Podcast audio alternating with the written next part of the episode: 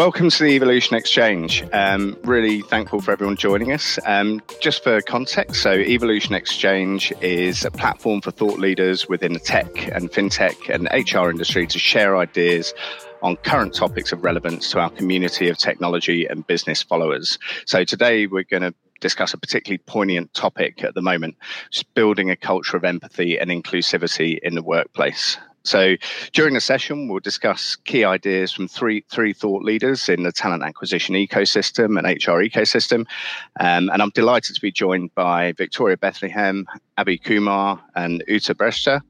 Um, Victoria is Chief People and Culture Officer at Adventus.io with 20 years experience in people strategy, recruitment, technology, and edtech. Abhi is Global Director of People and Operations and Technology at Coinbase and a business transformation leader with seven years prior experience at Google with a focus on technology throughout his career. And Ute is Chief People and Culture Officer at ST Telemedia Cloud with 25 years experience leading and developing talent driving transformational change within firms such as JLL, ST Telemedia Cloud, and Boston Consulting Group. So delighted to be joined by all three of you. Um, it'd be fantastic if you could just give a quick personal introduction. Um, if we start with uh, Victoria. Thanks, Jake, and hello, everyone. Uh, great to be a part of this session with these uh, two wonderful co panelists here. Um, as Jake mentioned, makes me feel very old when he says I've had uh, over 20 years' experience in the HR and CPO environment. Uh, but with that has come a lot of lessons learned, hopefully, a few that I can share with you today. Um, however, I haven't just worked at the likes of Adecco and Randstad in the recruitment industry. Four years ago, I took the decision to exit the corporate world and enter the startup sector. Uh, and I haven't looked back. It's been a real ride. Uh, I'm passionate about working for organizations that really add back to the community and society. Uh, as a, as a, a, CEO once used to say a lot, and I really buy into this doing good feels good. So that's very much what's driven me in the industries I've worked. Uh, as you can hear from my accent, Australian, bit of a global citizen, lived in the US, South Africa, Greece, Switzerland, Australia, and now the beautiful Singapore. So again, thank you for having me. Awesome. Thanks, thanks, Victoria. Um, and Abhi. Hey, thanks, Jake. Victoria, lovely to hear you about your passion and trying to give back. For me, uh, I was discovering my own life mission, and the way I would articulate it is to share my ideas to help uh, people and organizations realize their potential. So, as Jake mentioned, um, you know, currently it's Coinbase, and Coinbase, for people who don't know, is a biggest exchange, crypto exchange in US, and it's a only public Web3 company out there. So trying to make more economic freedom happen in this world through blockchain and crypto. Uh, before this was Google, and Google obviously there's a lot of focus on improving employee experience and uh, adding value in the moments that matter to the employees and using technology, shared services, culture, data, and all the usual ingredients to make as much difference as we can. Um, in many ways, I had the privilege of being part of companies where uh, respect, inclusion, employee centricity was always in the heart of how business was conducted. So, very excited to be part of this conversation where we are discussing these topics. Thank you. Great. Thanks, Abhi. Uh, and Ute. Yeah. Hi, everybody. I'm very excited to be here. Um, and it's it's great to see Victoria and I have got a number of things in common. We don't just have the same title, but actually, um, I've just made the transition from a corporate role to the startup world um, last year, and uh, I share your experience, Victoria. It's been one hell of a ride, but I'm really really enjoying it. Um, I spent uh, over 25 years in a variety of roles, uh, leadership roles in HR, in transformation and operations, in consulting, uh, primarily in professional services organizations, which has been great because these topics are really, really closely related there. Um, I've worked pretty much around the globe. I'm currently in Singapore. This is my third turn, I think, in being in Singapore. Um, previously lived in India and the US, um, all over Southeast Asia and in Australia. I'm German um, by origin. And maybe that's part of why I'm so passionate about this topic because I've really had to immerse myself always in new cultures, um, so often been the diverse person, um, not just from a gender perspective, but also just from a cultural perspective. And um, it's really a topic that's interesting because it does span um, all countries, but the nuance is always very different, um, different flavors of the same topic. Um, and so I'm really looking forward to the conversation today. Brilliant. Thanks, Ute. Um, so, yeah, I guess we'll jump straight into the questions. Um, so, first question. Um, so, the topic obviously building a culture of empathy and inclusivity in the workspace. So, what, what do these terms mean um, in the context of the workspace or of the workplace? And why are they important when hiring the right talent? So, um, Ute, do you want to kick off with, with that one? Yeah, absolutely. Um, look, I think you know, if I kind of go back in my career, where it all started was with the idea of um, diversity. But I think what we've learned over the years now is diversity is just a numbers game, right? Unless you bring inclusion and empathy into the mix, um, it's just about meeting the numbers. And that's not actually achieving the ultimate goals of why we're even talking about diversity. It's like, you know, you have got a party going and you invite all sorts of different people, but you're playing music that doesn't appeal to everybody. You're playing you're f- giving food that not everybody can eat. That means you don't have a great party right? You might have a diverse group of people in the room but you're still not having a good time. And that's really what, where inclusion and empathy really come in from my point of view. Um, it's about making sure that the diverse workforce that we all i think ultimately believe is superior can actually bring their differences to bear. Um, and inclusion without empathy doesn't work because empathy is about really wanting to understand the unique perspectives and the work styles. It's a foundation that's required for an organization and an individual to really be um, inclusive in what they do.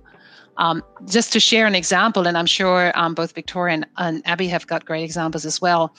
A couple of years ago, I had an employee on my team who was fantastic, um, who had a hearing impairment, so disability. And, um, you know, she was able to function really well in most communication settings. She had a hearing aid, um, but she did struggle in certain situations. When there was a big group, um, everybody was talking at the same time, or when she was seated in a room where she couldn't see the speaker, for instance.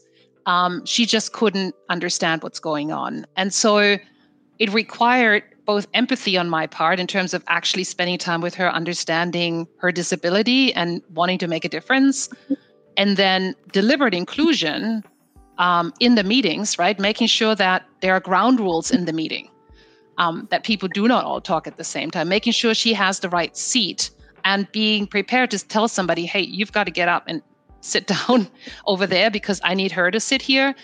Um, she would not have been successful without that. Um, and I think that's just a small case, but it really highlights why diversity on its own, without empathy and inclusion, just it's not going to work.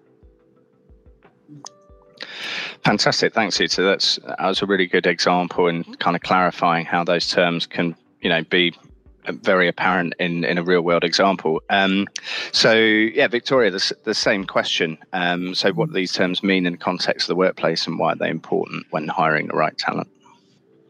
I think Ute did a, a beautiful job of uh, defining and responding on that one. And I loved your party analogy. Uh, I could completely relate to that, having lived and worked in a number of different countries and been to uh, some weird and wonderful parties in that time. Uh, having said that, I think you know if I was to add to um, great comments already. I think that a big part of what we're talking about here today is creating environments for people to be their best to deliver their best and enjoy their best experience, right? And that is fundamentally underpinned by people being in an environment where they feel valued, where they feel trusted and respected. And for me, you know, I'm quite simplistic in the way I look at these things. I think that an inclusive and empathic environment absolutely delivers in, in on those areas. Um, and once people feel safe and feel like they can be themselves and bring their best to the job, then that's when you find that people are truly engaged. And I always say that engagement leads to productivity, and productivity leads to profitability. So it is actually a fundamental business essential to get these components right if you want to have an engaged, productive, and profitable organization. The second thing that I would say is that for me, when I was really thinking about these, these two areas, um, at the very root of creating an empathic and inclusive workplace is that of addressing and removing bias. And as we all know, you know, you've got your cognitive bias and you've got your unconscious bias. The cognitive bias is people who actually know this is what they think and feel, and they act and form opinions and make statements based on where their headspace is at. The unconscious bias, probably a little bit more dangerous, is the ones that people are less aware of that are deeply rooted. And, you know, these are things that are shaped from where we grew up, how we grew up, where we went to school, the people that we spent time with in our personal and professional lives, the work environments we've had currently and previously, and of course, the media and general culture. So, for me today, I think uh, one of the underpinning themes that I would like us all to think about is how do we acknowledge, recognize, and address the bias that often makes it difficult to create a culture of inclusivity and empathy. Back to you, Jake. Awesome. Thanks, thanks, Victoria. Um, Abhi, same question. Yeah, I love the depth and nuance of this conversation. Thanks, Victor and Victoria. I'm still stuck with the music, party, and food going into the weekend. You know? So um, I, I, let, let me touch back to what Jake you were saying, like in the context of the current workspace. So what is the current workspace? Uh, in my mind, today we operate in a very complex domain, right? So the cause and effect is not clear. The context is changing every day. There's a lot of uh, impetus on moving fast and getting things done. So the question is in the backdrop of that, uh, is a culture of empathy and inclusivity important? And I think it's not important because the right thing to do. It's it's also important because, as Victoria was saying, our very survival depends on that. Like there needs to be a culture where uh, people believe that the best ideas are going to win, and if you take the time of getting a representative pool of you know people the diverse candidates they come in and they feel respected and they feel it's safe for them to share their ideas and they have the opportunity to do that. I think that's the very essential ingredient for you to survive and thrive as a business. So i think uh, without this we won't last. And it's all the more important that we don't deprioritize it versus mm-hmm. uh, anything else which you know which comes up becomes a priority Absolutely. Uh, thanks, Abhi. Um, so, moving on to the second question um, What role do leaders, including chief people officers, play in setting the tone for the company culture and creating an environment that values empathy and inclusivity? So, particularly relevant to our current panel. Um, Victoria, as a chief people officer, do you want to take that one? Sure. Thanks, Jake. So, I think for this, I'd like to actually look at the two areas um, separately because the ideas that I've um, wanting to share today uh, are quite different. And if I focus on the inclusivity part, the thing that I've found in the organisations I've worked in is that when people try to be too many things at once, they tend to fail at all. Right. So I, I believe, and I would recommend to the CEO and any leadership team I'm working with that when it comes to driving an inclusivity program, focus on something or areas that really relate well to the business and its mission. Because I think that's how you get your entire organization on board and really buying into those programs. Too often, I've seen companies try to do, let's deal with people with disability, mothers returning to work, the um, elderly, the, you know, and the list goes on. And, and you find yourself asking, sorry, what does this company stand for? What is it that they really believe in? Because when you try to be all things, like I said, that, that I think actually comes across as disingenuous and inauthentic in the organization. And a really good example that I have of that is that when I was in the recruitment industry, the mission of the last company I worked for, Adecco, was very much around, you know, making the world work for all and, and finding gainful employment for everyone. And one of the target groups that we identified with was young graduates, people who had no work experience, who are entering the workforce and were often knocked back because they didn't have work experience. So, how we were going to help them get some experience and exposure so that they could then find a job. And at Adecco, we created a global program that literally targeted young graduates coming in to try and therefore the role of CEO for one month. And out of that, we recruited a lot into business, we placed a lot with our clients. So that inclusivity program really aligned to the company's purpose and mission and at the same time spoke to our area of inclusivity and the, and the demographic that we had chosen at the time. Now, if I look at the second part of that question, that of being, um, you know, how do we drive the empathy agenda? Well, I tend to live by um, a very simple approach, which I call the talk, tell, and teach.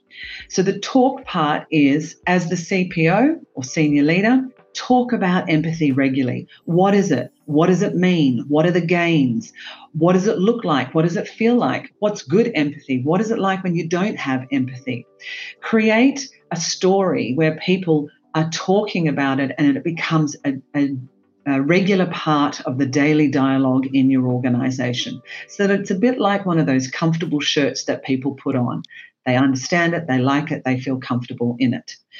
This, in turn, I think, takes away that stigma that sadly some leaders still believe that being an empathetic leader means you're weak.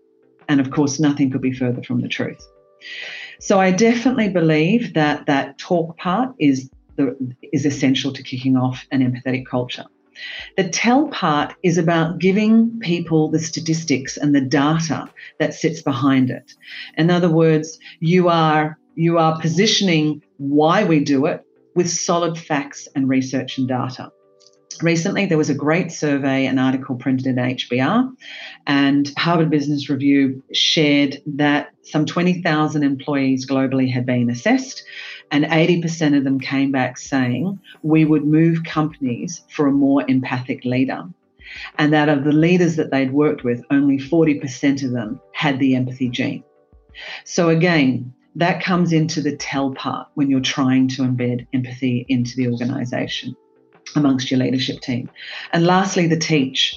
You know, this is where you show examples of where empathy is being given um, in the organization really effectively. This is where you lead by example. Uh, this is where you call out moments where people could have been more empathic and show them how. So, yeah, I think for empathy, the talk, tell, and uh, teach approach, and for the inclusivity, look at something that's aligned to your business purpose and target a program accordingly. Brilliant. Thanks, Victoria. That's fascinating. Um, Abhi, same question. So, uh, how, uh, what, what role do the leaders, chief people officers, play in um, in that culture um, of empathy and inclusivity? Well, thanks, Jake. Victoria, I love your simple analogies and illustrations about how you are trying to make it happen, and as well as how you spoke about the right prioritization and alignment with the business goals. Like it's so clear that unless until you do it, things will not gain the right momentum. So for me, um, C, you know, CP, CPOs and leaders play a huge role. It, um, in my mind, I have like three different ways in which they can help in this situation. Uh, first and foremost, it's role modeling right? Empathy and inclusion, as Victoria was saying, should show up in all of their interactions. Um, there should be a direct correlation in the company values where you should have version of collaboration or respect, which should be clearly mentioned and articulated repeatedly by everybody in the organization. Uh, second, I think incentives, like aligning incentives, will drive the right behavior. And incentives can be aligned through the right process, policy, goals, how performance is managed, how decisions are taken. Um, all of these need to reflect empathy and inclusion. And there, there should be an accepted way of getting inputs and feedback from everybody in an equitable fashion. Okay. And unless and until you give everybody time, irrespective of which time zone they are in, which language or culture they come from, it won't feel real. Right. So the devil is in the details but it's important that we make sure every part of the puzzle is addressed. Last and not the least, the governance. Like, how do you hold each other accountable? Right? The leaders need to visibly demonstrate that they are open to constructive feedback themselves. Right? Is there a culture of continuous improvement? One thing uh, which I have seen both Google and Coinbase do is on a weekly basis, there used to be AMAs. It's like ask me anything, anonymous questions, no holds bar, right? Of course sometimes there are funny questions in there but give and take overall is the right thing to do to, to build inclusivity and give everybody an option to voice their opinion Excellent. Thanks, Abhi. Um, Ute, um, same question. Yeah. Um, so first of all, I mean, Victoria and Abhi, I, I totally agree with you guys. The the leadership role modeling cannot be underestimated here. And I actually often get a bit of a allergic reaction when I'm in the room and the topic of diversity comes up and everybody looks at me. And I'm like, yeah, I might be the CPO, but that is actually not my job. That is your job. I'm a supporting role here. Um, uh, there is a lot of infrastructure HR can put in place, uh, whether that is a review of benefits, um, uh, you know, the um, review of, of, of, compensation practices, making sure that there are mentorship programs and training, et cetera, out there. But la- ultimately, it is the leadership responsibility to make this happen. Um, walking that talk, as you said, Abhi, is is absolutely essential here. It it cannot be delegated to HR. Um, the second you do that, it is it is not something that is absolutely carried, and it will show very quickly to the employees that that is actually not something that the leadership truly buys into. So, um, really, really critical. Um, now, on the walking the talk, it's obviously easier said than done, right? Um, Abhi, uh, so Victoria was speaking about the bias piece, and I've been in a couple of situations where we've actually had unconscious bias training to the leadership teams, and these were always real eye openers. Um, we all have our biases, and in a way, we're all in the minority at some point, right? If you slice us far, far enough as you know i'm a mother i'm a i'm a woman i'm i'm i'm german i'm you know etc cetera et cetera. There are many many aspects to me that might make me the one person that is a bit unique. And once you start people to understand help people understand what that feels like and what biases they have that they carry with them um, and how even the best intentions can backfire um, that is a very important starting point. But um, getting the leadership team to really buy into that, understanding that, em- embracing um, that understanding and the training in the in, in, in biases is a is a really critical first step. Um, and again, HR plays an important role here in terms of facilitating that conversation. Um, but just a couple of other reflections because um, both Abhi and Victoria have already covered a lot of the topics. Um, the reality too is we're all just human, right? Um, and so when I speak to the leadership teams that I work with, I often tell them there is, you know, you're not going to be perfect in every situation. So focus on the moments of truth. There is a few moments of truth in the lives of our employees where it really matters how we respond. Um, those could be this is the recruiting time, this is the time where they exit the firm. Um, but these are also times like what we have been through in the last couple of years. I was in the US during the um, George Floyd riots. Um, you know, societal events that really matter to certain groups in the organization or certain certain um, employee groups. Those are moments of truth where it really matters how we respond as a leadership team.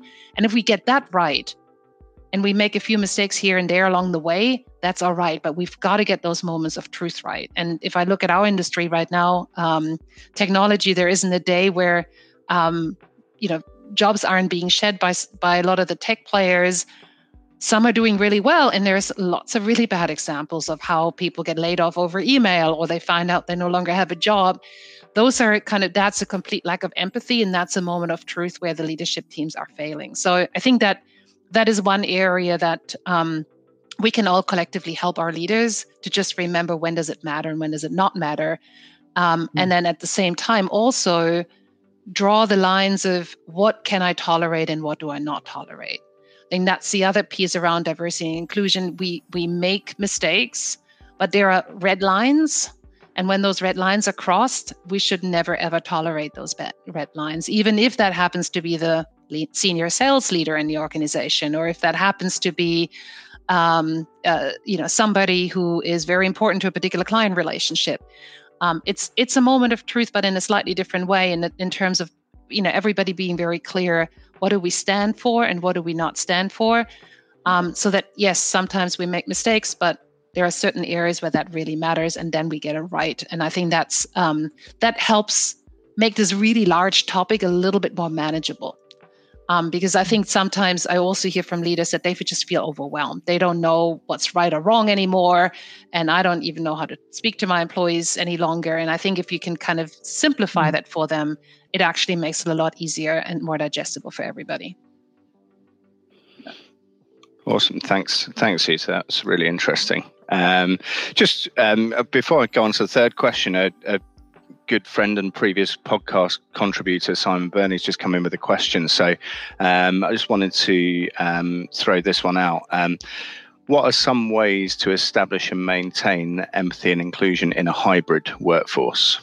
So, bit, bit of a curveball. So I, I appreciate no one's uh, um, managed um, to prepare for this one, but I thought it looked it was a good question, so I thought I'd uh, I'd put that one out there. So, any volunteers to take that question? I'm happy to jump in first. Um, coming out of originally the real estate industry, my last job was with the JLL. This was a huge topic, right?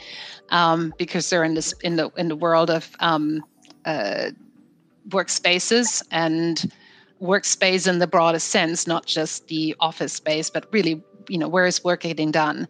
And the topic of, of engagement, diversity, inclusion um, was very, very hotly debated because it is much easier to control certain interactions and certain things in a curated workspace that's provided by an employer. You, you know, you can enforce um, ergonomic rules much better. You can um, ensure much better. Um, you, know, you, can monitor much better what's going on actually on the on the on the shop floor. Very different when people are in in very different locations. I think this has actually um, two pieces to it. On the one hand, um, there are some very specific actions employers can take. Um, it starts with the ergonomics of the workplace um, and ensuring that employees, and I'm thinking specifically disabilities, but really everybody, um, has a workplace where they can work effectively um, and has the budget to fit that out, for instance. Um, it was automatically when we all went into lockdowns, everybody kind of assumed that they could work from home. Not everybody um, has that luxury, and not everybody has that setup and and a lot of companies stepped up uh, actually at that point in time. I think um, to really help out and make sure their employees um, could get the support they needed to be set up. Um, but that is that is just a very simple thing that makes a difference. Um, but I think on the other hand, um, and this is not even an action that to be taken by the by the uh, by companies, but um, I find actually the hybrid work uh, model to really help with inclusion in many ways um, because it does provide people with a um, uh, a great ability to manage different work environments or different life situations um, in a more flexible way. So it's actually been very positive in many areas. Um, but I think for for the companies, all have to um, really look at their employees and their employee needs um, and see what is the right solution as they move forward. Because obviously, the hybrid is anywhere between work from anywhere to work in the office five days a week and have some flexibility somewhere, or um, um, work in um, work different hours, work round the clock. Um, it's not the same for everybody, and I think that's uh, that's a conversation that really needs to happen at um, an individual company level, or sometimes even at the team level, to really see what what works for this particular team at that particular time, mm. as opposed to trying to have sort of a one size fits all approach. So let me just pause here. I'm sure um, Victoria and Abhi have got some additional perspectives.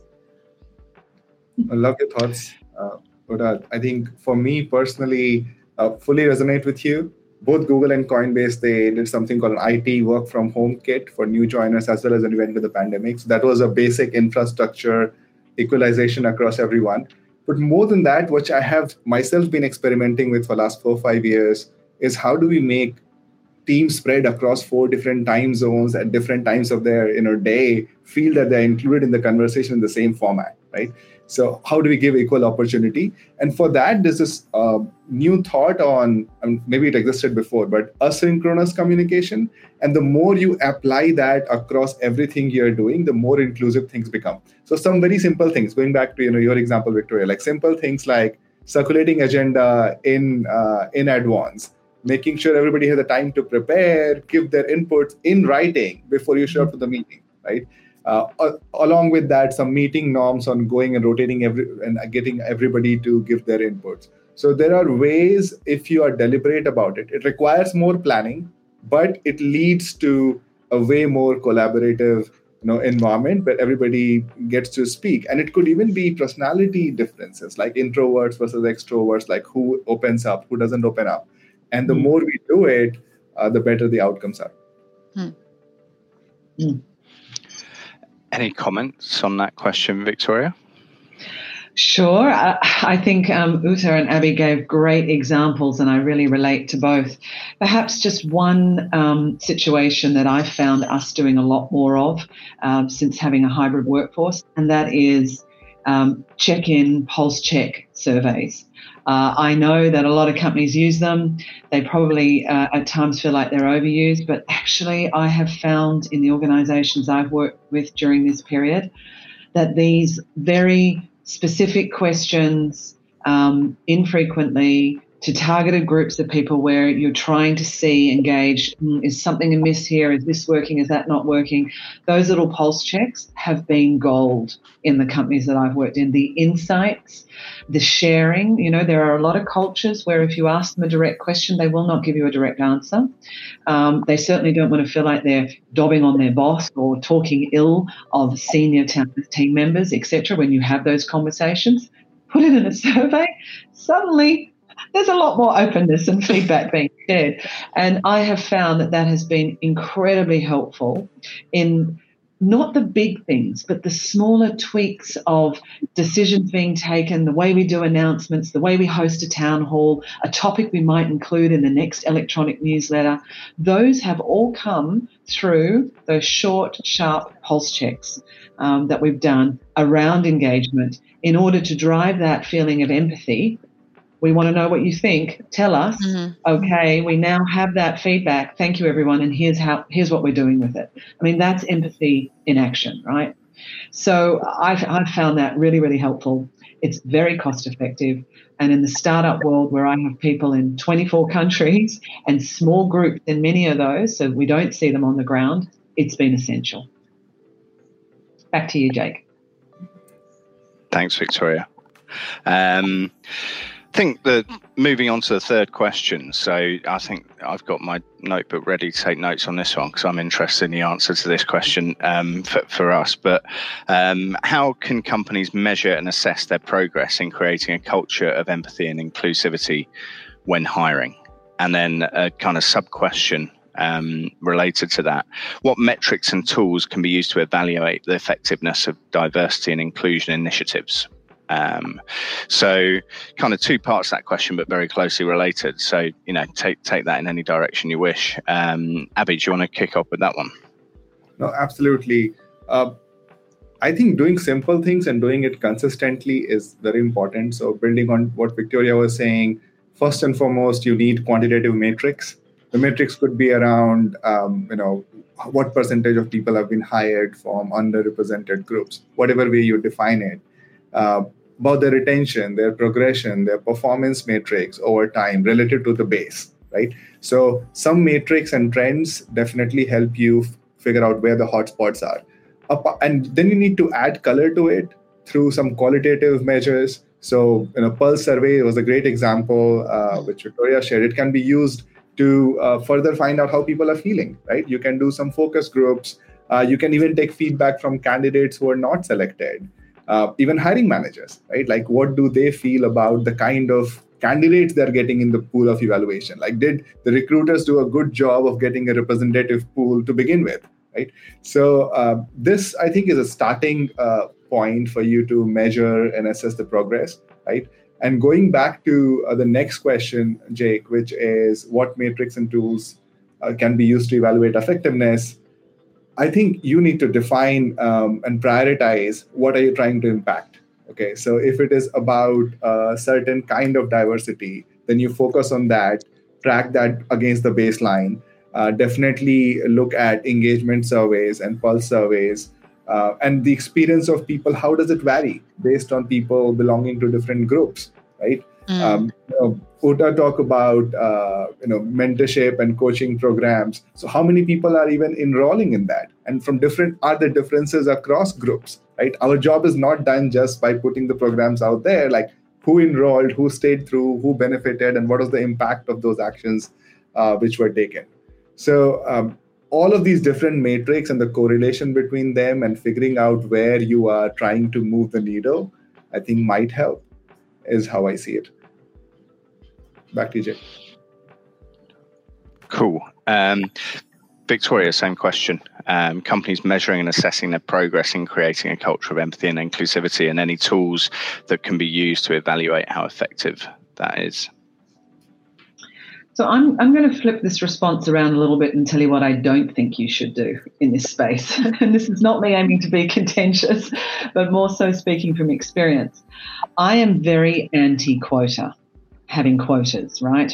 Targets for the sake of targets. And I love what Abhi was saying a minute ago of, you know, work out what you as an organization are wanting to achieve and work your way back from there. Because often I think quotas are being used for external messaging, right? What's going in your investor relations packs, what's going in your board papers, etc., etc.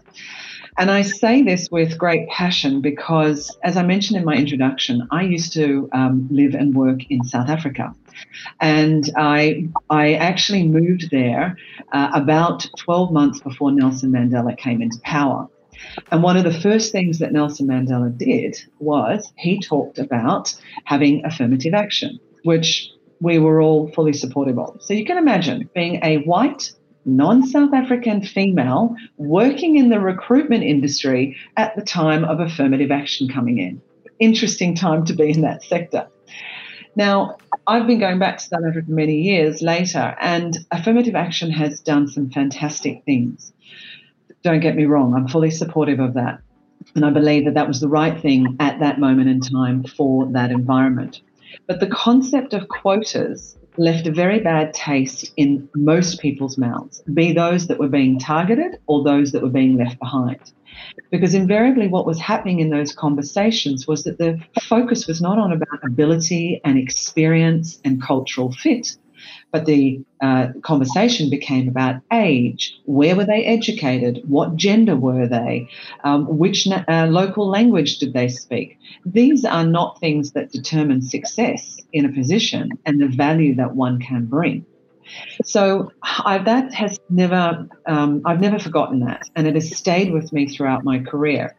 And then, you know, go forward X number of years later, where I was going for a position, and someone turned to me and said, "I think you'll get it, Victoria, because I mean, you are exactly what their quota target is."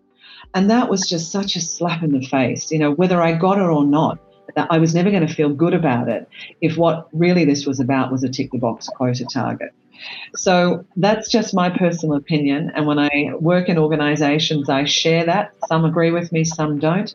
I guess what I'm doing here is sharing this story with you that if you are thinking about quotas when it comes to D&I, consider both sides of the quota concept and really determine if it's going to be right for your organization and its culture.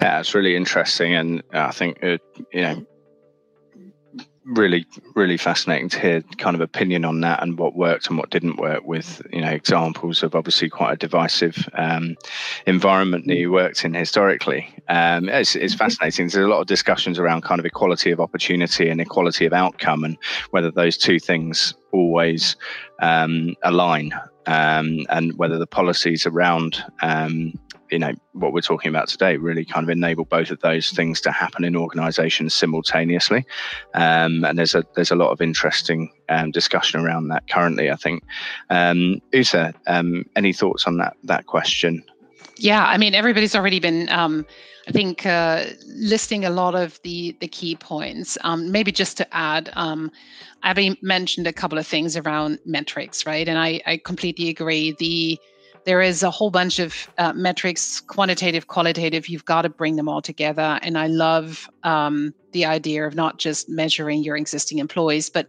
do speak your departing employees. We do, for instance, at um, at STG um, Telemedia Cloud, we we do a lot of service of the folks that have been through a recruiting process um, to really get the feedback of how did that process feel. Um, but I've also seen in my previous life um, uh, discussions with clients, for instance, right? I mean, i have I've grown up, if you will, in professional services, so our clients are, get very familiar and very intimate with our um, client teams, and so they see as well you know our our client teams um, inclusive in the way they work with each other but also in the way they work with our clients. Uh, very very important feedback. Um, and in my experience one of the key things is the the devil is often in the detail. Um, Abhi you're speaking about kind of drilling into the information and that slicing and dicing is very important. More often than not the averages don't actually tell you the story right? The story comes when you look at um, you know the various levels of diversity and there is so much there's a growing body of research that very clearly shows um, the more boxes of diversity are being ticked the more disengaged and the more unincluded the, an employee feels. So where does that come from? Really understanding that is is important for companies. I've seen um, i've seen various approaches with it. Obviously you can set up your own um, metrics, and I very would encourage everybody to do that. Um, what get me- gets measured gets done. Um, but I've also very successfully used external uh, audits. Um, there are several companies out there. Catalyst is probably the one that is best known in that uh, in that space that provide audits as part of a broader strategy engagement. Um, and I find it very helpful when you're in an organization that is maybe just starting to talk about this topic or where you have a relatively high level of um, uh, skepticism in the leadership team about the importance um, of changing. Um, they don't necessarily listen to the HR department at that point in time, but when they spend money on research and they have a third party coming in, uh, that expert voice uh, often carries a lot more weight. And so, if you find yourself in a situation where you feel like you're not getting heard, um, but you feel very strongly that the organization needs to do something, I would encourage you to bring a third party in. They've got great benchmarks typically and can uh, can really um, shortcut that process. Um, so that's that's just as a tip. And then just a final point, I did have to I smiled a little bit with Victoria uh, when Victoria said she's very uh, anti-quota. I'm probably in the quote quota uh, quota um, camp uh, based on my personal experience, but I would uh, qualify just, I think, as you said, Victoria, um, there is a point in time where a quota is incredibly useful. Um, and particularly in a situation where you have a massive gap.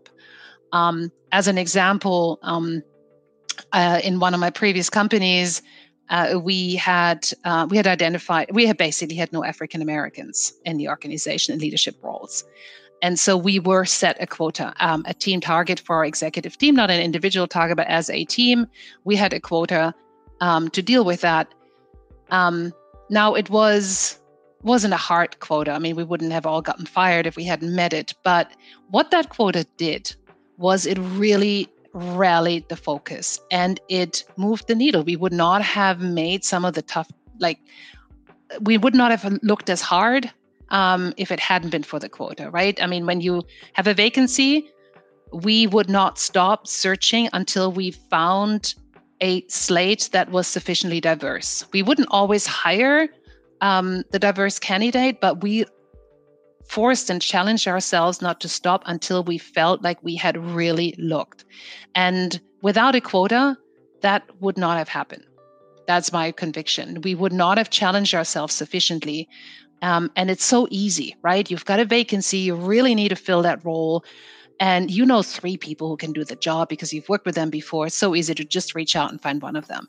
And that is how diversity does not change. So if you, um, a quota does help uh, force that conversation. Um, but um, I think, Victoria, you're right. There are times where quotas can backfire, and it's very important how you communicate the quota in the organization um, and how people who are under the quota uh, get positioned in the organization so it doesn't feel like um, they got the job just because they looked a particular way or had a certain preference, um, not because they were qualified. So I think that's just something. It's a it's it's a tough topic, um, but there are absolutely times where I would be very very pro quota. Hmm. Thanks, Ute. That's really interesting. Um, Final question um, from from the list of four. So, what are some practical strategies that companies can use in hiring to promote empathy and inclusivity in the workplace? Victoria, do you want to kick off with that one? Sure, sure. Um, so, look, I, I came up with uh, about five five things that I have found useful and happy to share that here. Hopefully, this will resonate with our audience today. Um, so, the first thing I think is remove uh, processes, or rather, implement processes that reduce the bias that I started talking about at the beginning of today's session. And an example of where I've done that in a prior life was when you do your talent reviews and your succession planning discussions in organizations I've worked with, it's been very typical to have a photograph, to have their date of birth, to have where they were educated, uh, you know, the roles that they've done, etc., etc. Take that out. Is it relevant? No. Put the name, put the position, but remove all of those personal detail references and rather focus on what have they achieved, what programs have they worked on, um, and where where has their experience been. I think that's really critical. It removes all reference and um, conscious or um, unconscious bias in regards to forming opinions on those people and focuses rather on what they've delivered, what they've shown they're capable of doing, and therefore the potential that they have to move into other roles. So that's the first example. The second is um, what I would call non-verbal behavior. You know, it's when you host a meeting, being co- being conscious that you're not just focusing on the people that are talking, but you're making eye contact, or you're finding a way to connect with everybody that's in that room. Because as humans, we tend to respond to people that are responding to us. But there's a lot of people that are sitting there quietly listening, thinking. We've got a lot of great things to contribute, and we miss them simply by not having that informal communication through our eyes. So, that non-verbal communication and behavior, I think, is, is also really critical. The third thing I would suggest is we all participate in a lot of meetings, probably too many. I know I do, and it's something I'm trying to work on. And I think that when you're hosting these meetings, uh, for whatever reason. It might be personality, it might be cultural, it might be physically where they are in proximity to the host. You tend to have those people that speak up and out more than the others. And I really learned a very valuable lesson on this when I moved from Switzerland to Singapore six years ago. And I was looking after um, the Asia Pac region, 13 countries, so lots of different cultures coming together in these monthly calls. And I found that, you know, my colleagues from India, from Australia, from New Zealand, they were all speaking up. But then my colleagues from Thailand or Singapore, they were a bit quieter. And I, it took me a while to realize it wasn't that these people didn't have anything to say. It's that in the cultures that they'd grown up in, that wasn't the norm to bring to attention to themselves, to put their hand up, to be the loudest person in that meeting on that call. And so I had to shift my behavior. That had to be something that I taught and uh, I learned and then taught myself to do when facilitating these conversations to make sure that everybody in the session had a moment to share their voice. So, um, and that brought about obviously really active listening on my behalf. So that was a conscious thing that I would encourage others to do, as I had to learn to do. My fourth tip is being an advocate for others. When I've created programs like Women in Leadership, so that was one of our inclusion programs in a prior company, Women in Leadership, I didn't just have women working on that program, I had an equal number of men. And I had senior and less senior representation from across the organization. Really think about having other groups being advocates for the groups that you're you're showing empathy towards and wanting to drive inclusivity with. And last but not least is find ways to build diverse relationships across your organization. What do I mean by that? I mean connect people with people they ordinarily wouldn't work with, mix with. This really stimulates diversity of thought, great learning, and taking of insights. And an easy example is when you create a mentoring program and you're partnering people up. Don't partner someone from a sales team with someone from another sales team. Partner them with somebody from engineering. Find someone who has that skill set that that individual needs mentoring in, in an environment that he or she would not ordinarily work with. You will be amazed at the personal growth and bandwidth of thought that comes out of connecting uh, diverse groups. So those are my uh, five five top tips for today. Hopefully they resonate with somebody and they become useful Thank you. Uh, fantastic. Thanks, Victoria. Really practical examples of how we can all benefit from that, I think. Um, so, Abhi, do you want to take that question? Um, what are the what are some uh, practical strategies that companies can use in hiring to promote empathy and inclusivity in a workspace? I think Victoria did a very thorough job on actually how should we conduct our business. I'll state just something on the hiring side. Okay, so on the hiring side, you can go where the diverse talent is. So one of the actions Google took was having dedicated investment in Atlanta and Dallas to say that this is where we have better representation in the talent outside. So let's go and focus on those markets, right? So that's one. Go where the talent is. Uh, the second, I think, is similar to what Victoria was saying blind screening, right? The blind screening, remove age, remove other identifiers as you are comparing CVs. Uh, you can also look at making your job descriptions more inclusive, right? There is typically language which will make people doubt themselves and therefore they might not even apply. So, how do you make sure that you do not make such barriers uh, occur there? Uh, then it comes to the whole bias thing, which has been an underlying theme here similarity bias, right? So, how do you have people who are diverse in the hiring committees? Because then you take out the whole similarity bias on how decisions of hiring is being taken. And last and not the least, uh, have the same bar, irrespective of who you are looking at, right? Like, how do you make sure similar questions are asked, similar assessments are happening? Because there are different ways in which bias can show up and you might fail to you know achieve your objective of giving everybody a fair chance that's it from me jake brilliant thanks Abhi and usa finally that question yeah. um, to you so I think Victoria and Abhi have already covered most of the levers I would have added as well. I just thought maybe I'll go in a little bit more detail into a few specific ones. Um, and let me just start with the recruiting pieces. And I think Abhi um, said it earlier, there is um, focus on outcomes is really important, right? So whether that is in the in an interview or in a, an assessment, whether somebody should be promoted, um, focusing on the outcomes of what did they not what the person did, but what results did they actually deliver? Because there are many different ways of doing a particular piece of work and there are very different leadership styles for instance. Um, and what i've often seen is that um, candidates would be disqualified because they didn't do it exactly the way the assessor would have done it, um, as opposed to focusing very much on, you know, what was the result, what revenue growth have they delivered, how um, what's the upward feedback from their teams, etc. That's what matters ultimately is the outcome, and um, you shouldn't necessarily um, focus on the process because that is where the diversity really comes to play. So educating leadership teams around that is an important piece. Um, and then the second point I wanted to make was really around bias. Um, and in my experience, you know, we've talked about the unconscious biases, we talked about training.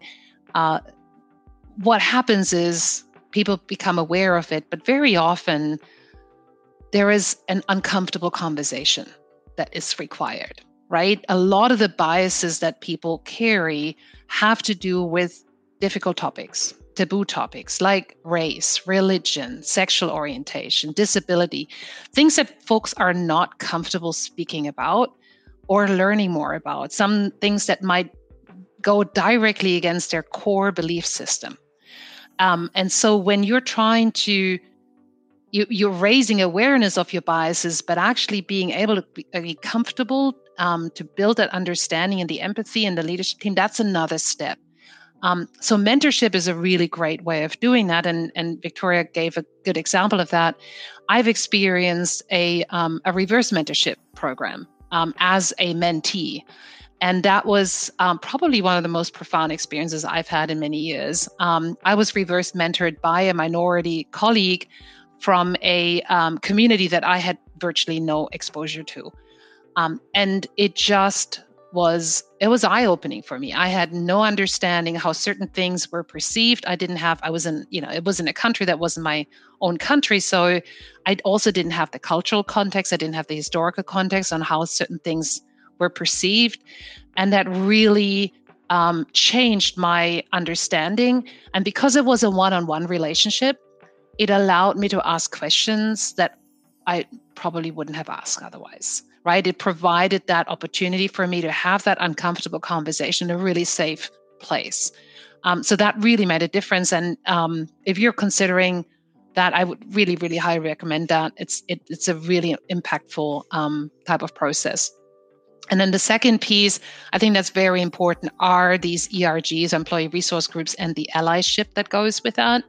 They provide safe spaces for the employees to meet with people that are like them but they also give opportunities for leaders to engage and sponsor a group that they may not have a relationship with um, and that helps them to understand it's kind of an informal reverse mentorship at that point um, it, it allows them to walk the talk. It allows them to learn more about other um, employee groups and it gives a safe, safe space for the employees so they can be really really impactful as well. Um, final comment i had on, on, on victoria's point around the um, facilitation of the conversations. I think that's a really important piece is as leaders um, whether that is an interview or whether that is um, a normal business meeting, the way we facilitate the conversations really are important when it comes to providing inclusive environment. Um, and in my experience, it's interesting because this hybrid environment has actually been um, has had a lot of pros um, here. Um, it had a lot of negatives, but also had a lot of pros. Uh, it is so much easier to interrupt because you can just raise a virtual hand right? You no longer have to feel like you're speaking over somebody. Um, so it's actually opened the door for a lot of folks to feel much more comfortable in terms of right asking a question or or interjecting because they no longer feel like they're being rude. It also interestingly compensates for a lot of um, physical differences, um, such as you know we're all the same size on the screen. Um, even if you're a really small uh, woman, you know you're just as big on the screen as a six foot four male. Um, and that is a less intimidating situation for a lot of women. People with hearing disabilities can get the caption writing on. So there are, or people for whom English is not the first language, they can look at the captions. So it's actually leveled the playing field in many areas. It's created a whole bunch of other challenges, but there's actually been some positives here. And as a leader, if you're aware of that, um, to create more inclusivity, leverage on these advantages. They really go a long way to bring um, you know parts in the organization into the conversation that previously may have felt excluded. Brilliant. Thanks, thanks for that, Ute. Um, so I'm I'm conscious of time. Um, we're coming we're coming up to the hour. Um, has anyone else got any other comments they wanted to share after that final thought from Ute? Maybe just a just a final thought, um, and we kind of touched on it very briefly at the beginning of the discussion. Um, diversity and inclusion is a topic that is very that means something very different everywhere in the world. Um, and I think that is, you know, when you're building out, and we've been talking about this, when you're building out corporate programs, um, they're often driven by HQ somewhere um, with a particular point of reference. And I think as um, as leaders in organizations, helping educate and trying to really understand what does this mean for us in this particular geography, for instance, is a very important conversation to be had. Because in Southeast Asia, for instance, diversity has a completely different meaning. There are some topics that are much more sensitive than other topics. Um, in the US, it has a very different meaning. In Europe, it means something else. So I think that's that's the other piece. The ultimate outcome which is helping everybody bring their best self to work and really be able to contribute to the organization is the same outcome. But how we need to think about what we need to put in place what we need to focus on that really has to have a that really requires um, a, a localized approach. Awesome. Brilliant. Well that's all the time we've got for today. Um, thank you to all three of our speakers. Thank you, Abhi. Thank you, Victoria. Thank you to some fascinating points there that were raised. I think I certainly learned a lot from from listening to some of the comments today. Um, I really appreciate you sharing all the knowledge and insight into the you know the topic that we've been discussing and obviously thank you very much our audience um, for joining and the questions that you posed on the chat um, as i said this this will be both a live event, but also then um, you know published as a as a podcast. Um, so you know, I hope everyone enjoyed the episode. Um, we'll see you next time on the next live event. Um, and uh, once again, thank you very much to everyone.